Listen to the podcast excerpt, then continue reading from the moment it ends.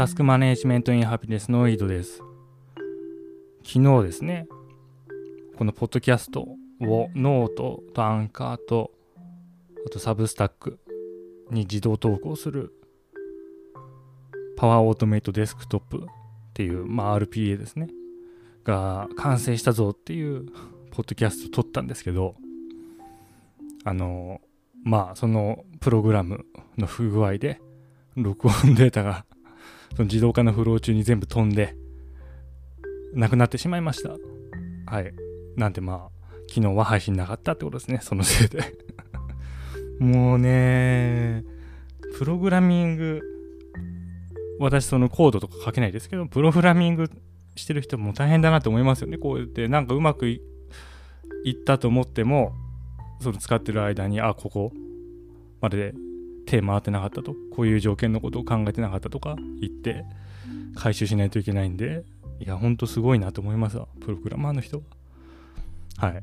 で、じゃ、だから、まあ今日またちょっと、同じ話から入るんですけど、私、グッドバイブスのコミュニティで、自分のことを何度か相談してるんですね。で、その相談の中で、まあ、一つ衝撃的だったことがあります。で、それは何かっていうと、私が、まあ、こうこうこうなんですよっていうことを話して、で、なんつうんかな、なんつうかで、あのー、まあ、返答してくれるんですよね、倉園さんとかが。で、あ、まあ、これ実際にその、起こった話じゃないんですけど、で、その話を聞いて、やっぱ納得いかないことあるんですよ。いや、それ、こういう時は、そうじゃないんじゃないんですかみたいな話をしたい時があるんですよね、私は。議論が好きなんで。でも、いやこれも完全に私、あの、なんていうんですか、あのショッキングな出来事というか、あの感銘を受けた出来事みたいな入り方で話し始めましたけど、まあ、これで完全に私の頭の 中だけの話でしたわ。今思い出したら。で、まあまあ、話戻すと、そうやっていうふうに反論したいことが頭の中に出ても反論しないんですよ。で、それはなぜかっていうと、で、これ他の人が相談している時に起こったことなんかな、それを見て、そういう行動を自分が取ってるのかなわかんないですけど、まあ、その反論したいことが起きても反論しないんですよね。それはなぜかっていうと、その反論、こういう時はこうじゃないですかっていう話ってもうすでに仮定ですよね。で、グッドバイブスっていうのは、イリュージョンを手放すっていう話なんで、その過程を手放すって話なんですよ。だからその過程について議論を重ねたところで、実際にこの井戸自身に起こってる出来事ではないから何の意味があるのかっていう話になってくるはずなんですよ。だかそんな出来事があったような気がしなくもないみたいな感じなんですけどそうなんですよね。でこういう時にこういうことが起こったらどうするんですかという話はなんその議論だと、まあ、よよくありますよね。いやでもあのあなたの主張はこういう時に当てはまらないみたいな話の点がよくありますよね。でもそれはグッドバイブスでやっても意味がないんですよね。いやそのその過程は実際に起こってないですよね。じゃあ議論する必要ないですよね。はい、終わりみたいな話なんですよね。で、これって他、今まで私が生きてきた中で、こういうなんか話の展開になることなかったなっていうふうに感じたんですよね。でもこれが新しいというか、むしろそのまさに現実ベースファクトベースの考え方なんじゃないかなっていうふうにも思うんですよ。ね、実際に起こってないことについてだって話したってしゃあないやん。で、まあ、この話はここで終わりで、あそういうもんなんだなというふうに思ってもらって、昨日、いろいろ発見がありまして、で、話またね、いつも通り飛びまくるかもしんないですけど、ちょっとその発見について話そうと思います。まずね、えー、今読んでる宗教化する現代思想。長濱正樹さんだったかな。で、えっ、ー、とね、社会契約論、今ホップスとルソーの話が出てきて、で、ホッブスはその社会契約論においてその自然状態では人間っていうのは自己の利益を最大化するために争うからでそれがもう戦争状態であると命の保障がない。だから安全保障を与えてくれる国家。が必要であるという話の展開をしてるんですよ。その主張に対してルソーっていうのはいやその過程はその自然状態である人間、まあ、ここでは未開人という表現を使ってます。で未開人に今我々文明人のその利己的な行動パターンを当てはめているだけであると。でも文明人と未開人っていうのは本性が違うっていう批判をしてでルソーとしては文明人っていうのは自己ですよね。自分を所有していると。で未開人っていうのはその理性を働かせて自分の現在置かれている状況を反省的に捉え返したりしないしであまあこれあの今そのまま読んでますけどましてやプラトンの洞窟の囚人のように崇高な真理を求めたりしないと。プラトンの洞窟の囚人の話はうん洞窟の中に囚人がいて洞窟の奥の壁の方を向いてるんですよね。でその洞窟の入り口の方向にちょっとまあ何て言うんですか。自分の胸ぐらいの、まあ、盛り上がりがあって丘みたいなね。でその後ろに哲学者がいると。で洞窟の入り口の方は、えー、まあ、昼間なんで光がこうやって差してるんですよね。えあ光じゃないかな。いや昼間とか関係ないかな。あのまあ炎。松明でもいいですわ、まあ、炎が焚き火が後ろにあってで洞窟の奥の方を照らしてるんですよね。でそのさっき言った丘のところに例えば、まあ、猫その哲学者がこうやって猫を持ち上げて丘の上に持っていくと後ろの方の光によって猫の影が洞窟の奥に現れると。で囚人たちはこれ猫だというふうに言っている。でもそれはその光が猫本物の猫を映してでその影が洞窟の奥の壁に映ってるだけで本当の猫じゃないと。でも囚人はそれ猫だと思い込んでると。でも哲学者は光を知っているんでいやそれは猫の影だよと。本物はこれだよということを囚人をその洞窟の奥で壁の方しか見てない囚人を反対側向かせて洞窟の入り口の方の光を見せに行かなければならないみたいな話、まあ、啓蒙ですよね。で哲学者だけ真理をしてるイデアを知ってると。で他のものは知らないからそれ啓蒙しないといけないっていうような話がプラトンの洞窟の囚人の話ですね。で話戻りますとで結局未開人っていうのは、まあ、理性がないと。ね。でも理性がないからこそ自らの利益を他の人間との関係においても自らの利益を図るためにこう妙な計算を巡らせたりしないとその意味で善と悪という観念がない理性が未発達の未開人においては自分と他者の違いを意識し自分の身だけを守ろうとする自尊心の働きを憐れみが緩和してくれるということを言ってるんですよね。でこれって、まあ、つまるところ理性のせいで戦争状態になってるという話だというふうに思うんですよ。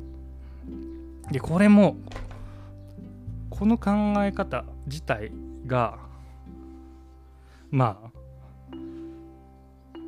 恣意的なねその頭の中で考えてるだけなんで実際文明人じゃあ未開人っていう考え方ももうあれですよね相対主義？でまあ一回そういう考え方やめた方がいいんじゃないかみたいな流れになってますからその後。まあまあそうそれはそうなんですけど。で理性結局まあここじゃないかっていうふうに思うんたんですよ。いろんなもんがつながって。でまず何かっていうとタスク管理ですよね。タスク管理するときに何かをするときるけどそれが妨げられるのって考えてるからなんですよね。っていうふうに思うんですよ私は。でこれ何回か前に話して自分が朝起きられない時の話。がまさにそうで。自分が朝起きようとすると。でもその今起きる必要はあるのかっていう思考をすると。理性によってね。でこれが起こるからやらないんですよ。でその時で一つの、既存のタスク管理の枠の中での解決方法は何かというと思考しないってことなんですよね。で思考止めんですよ。で来たらやる。タスクシュートとかも一緒。タスクが来たらやるっていうことを決めてやるだけにする。その時に今これをやる必要があるのかとかいうことを考えない。でこれが計画と実行を分けるっていう話につながっていくんですよね。何も考えないとやるときは何も考えないことによってタスクを実行できるっていう解決策が一つですよね。でグッドバイブスの方で言うとこの思考自体にとらわれないと思考をやめるみたいな話ですね。えっ、ー、と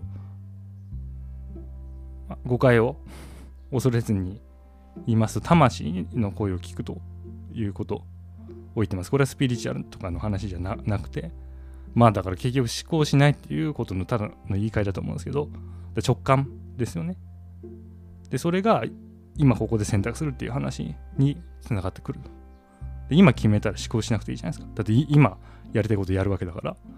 その反対側の思考つまりそれやらないっていう思考には絶対なんないですよね。だって今自分で決めたんだから。それをやら今自分でやるって決めたことをやらないっていうふうに思考するっていうことは多分不可能だから。だから今ここで常に決め続ける選択し続けるっていうのが魂の声を聞くっていうやり方。でこれ、まあ、2つ解決方法あるんですけど結局やっぱ思考なんですよね。つまり理性が全て悪いんじゃないかって話ですわ。タスクの実行においてね。理性がを使うことによって例えば善悪善悪を規定するとでそうすることによってこれを例えばあの人なんか嫌な人からの依頼があるとでもその人は悪だからやりたくないとか今日はなんか雨が降ってるとで雨は悪だからやる気にならないとかいう話に展開してしまうですよね。で、やらないんですよね。善悪がタスクの実行を妨げると。で、あと、自己と他者の話ですね。自他。これも理性によってなってるもんですよね。自分と他者っていうのを分ける、分離する。つまり自分の存在というものを認識する。これは理性の働きによるものなんですよ。で、これが発展すると、社会契約論の中に出てんのかな？その読んだことないから知らんけど、例えばその所有ですよね。これ近代の社会の特徴の一つだと思うんですけど、この所有の概念、これも理性によるもんですよね。自分と他者を分けて、で、自分のものっていう考え方を持つ。これは自然な状態なのかっていう話です、果たして。いや、わかんないですよ。その、ネアンデルタール人とかも、所有の概念を持ってるかもしんないですよ、これは。結局、全部想像なんでわかんないんですけど、ただ結局これ理性による考えですよね。概念ですよね、所有って。だから自分のものっていう概念が生まれる。で、これが自分の時間っていうものに拡張されるわけですよね。で、時間っていうものは、うーん、まあ、存在します。でも時刻っていうものは存在しない。人間が作ったもの。時間というものは流れてるいるっていう立場に立ちますね。でも時刻っていうものは自分が作っ人間が作ったものと。でそれはまあいいですよ。ただ自分の時刻ってなるともうこれ完全に理性、自分の理性が作ってる概念ですよね。だって誰のものでもないもん、時刻って。で、それは厳密には何かっていうと自分の行動が制限されることをその自分の時間が失われるっていうふうに自分の時刻が失われるっていうふうに感じてるんじゃないかなというふうに考えるんですよ。でこの理性をなくしてしまえば理性をなくしてしまえばその自分の時間問題も解決するわけですよ。だって自分も他者もないもん。自分も他者自分と他者っていう線引きをしているのは完全にその理性プラスその近代国家の、まあ、考え方ですよね。それによって線引きしてるわけだからそれをなくしてしまえば自分も他者もないわけですよ。だから他者からの依頼に100%答える必要はないんですよ。だって自分も他者もないわけだから。全部やればいいわけですよね。やることをやるっていう。非常にタスク管理のシンプルな原則に戻ってくるわけですわ。でこういう考え方もできるんじゃないかなというふうに思うんですよ。ただその他人か、まあ、自己があるっていう前提に立って他者もあるっていう前提に立って他者からの依頼に100%答えるっていう考え方がしんどいっていう人もいると思いますけどこの私が自己と他者というものは理性の働きによるもので、まあ、これも一つのイリュージョンだから自己と他者の線引きをしなければいいと。そうしたら他者からの依頼に100%答えるっていう受け入れがたい考え方自体がなくなるみたいな考え方も多分同じぐらい受け入れがたいと思うんですけど、まあ、どっちを取るかって話ですね。私は後者の方がロジカルであると。論理的で、多少はね、あの権威主義もありますけども、哲学っていう。でも、まあ、自分の中で腹に落ちやすいんで、でこういう、まあ、解釈もできんじゃないかなというふうに思いましたね。そう自分のとか、あと自尊心って言葉も出ましたよね、さっき。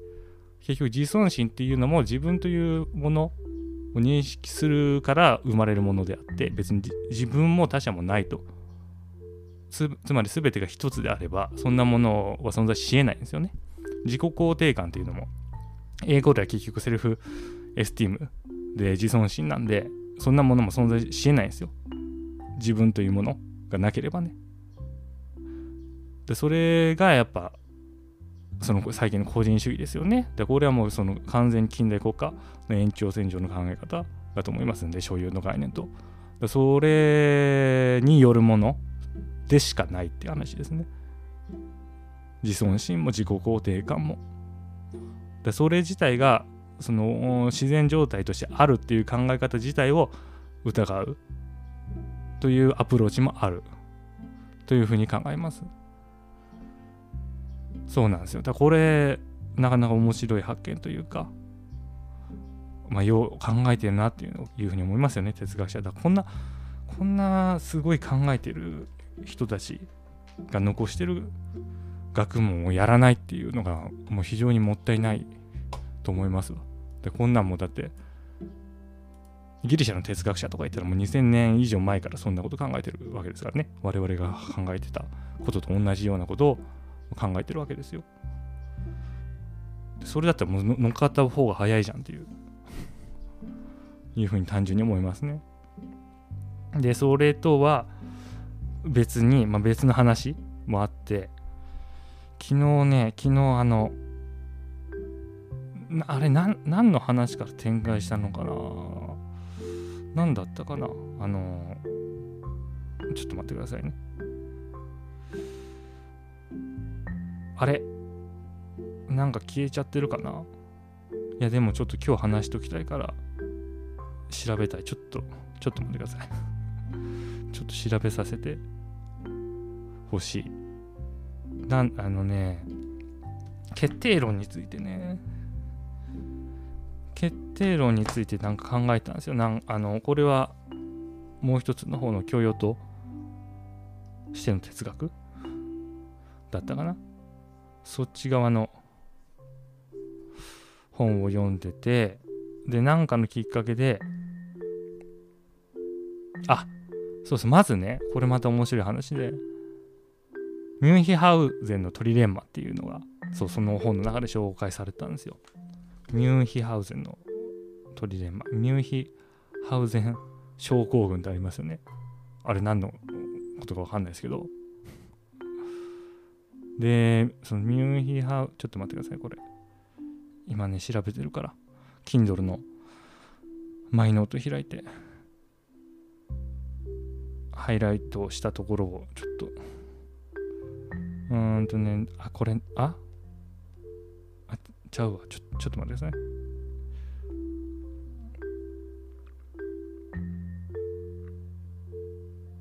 あ、これだ。ミューヒハウゼンっていうのはなんかホラ吹き男爵っていう意味なのかならしいですね。ホラ吹き男爵、かっこミューヒハウゼン、かっこ当時のトリレンマっていう風にこの教養として学んでおきたい哲学岡本雄一郎さんの本では紹介されてますね。そう。あ、そう、これもね、面白いんですよね。で、こトリレンマっていうのはジレンマの3つバージョン、3つ、道が3つあるという意味ですね。で、これっていうのは、ある議論を根拠づけるために、その理由を問い続けていくと、次に示す3つのうちのどれかに必ず陥るという議論。これ、ハンス・アルバートが20世紀に示した一つの議論と書いてありますね。で、その3つのうちの1つっていうのは、相手の答えに対してその理由を延々と問い続受けていく無限配信ですね。理由を無限に問い続けるので、最終的な根拠を出すことはできませんし、いつまでたっても議論が終わらない。で、2つ目の道が循環論。理由を問い続けていると、いつの間にか最初の根拠に戻ってしまい、議論がぐるぐる回ってしまう。で、最後の3つ目っていうのは独断的な中断。で、理由を問い続けている途中で、これが最終的な理由ですと言って、議論を無理やり打ち切ってしまうことと。で、この3つに必ず陥るということを言ってるわけです。で、これが、あれ？ちょっと待ってください、また 見失ってしまった。ん？で、これを、これ今 iPhone 見たんですけど、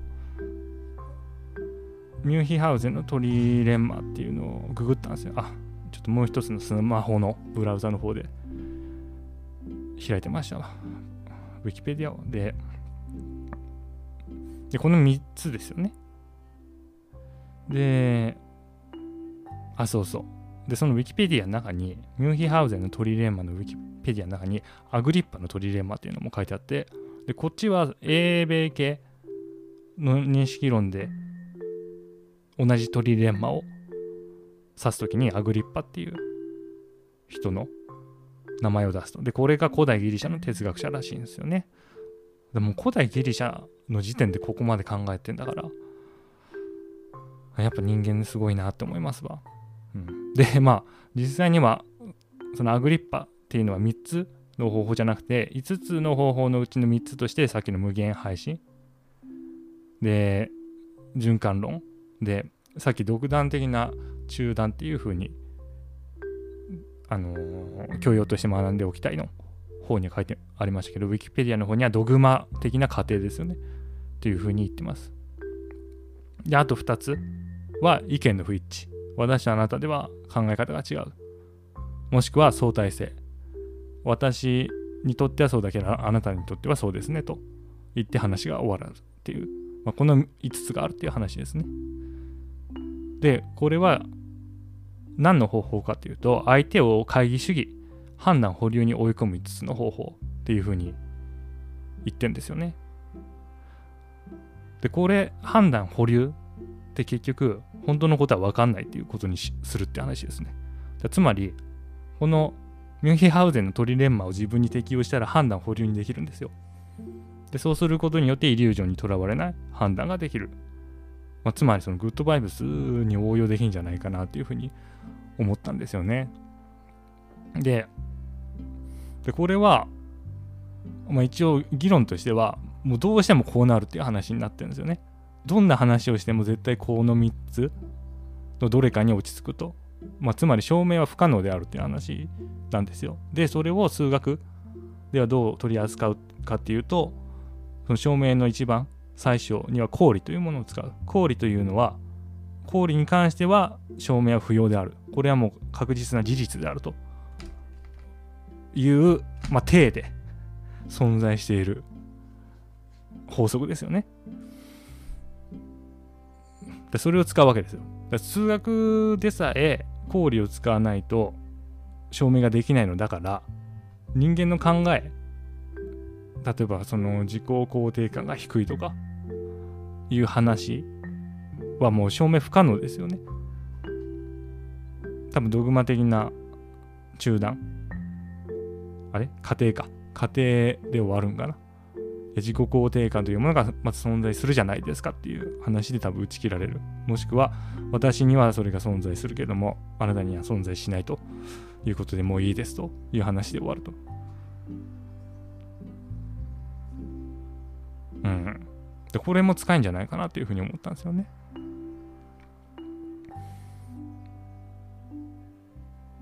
うん。あれ何の話してんだっけ？あそうそう。であと数学の氷でも名前忘れちゃいましたけど幾何なんとかだったかな？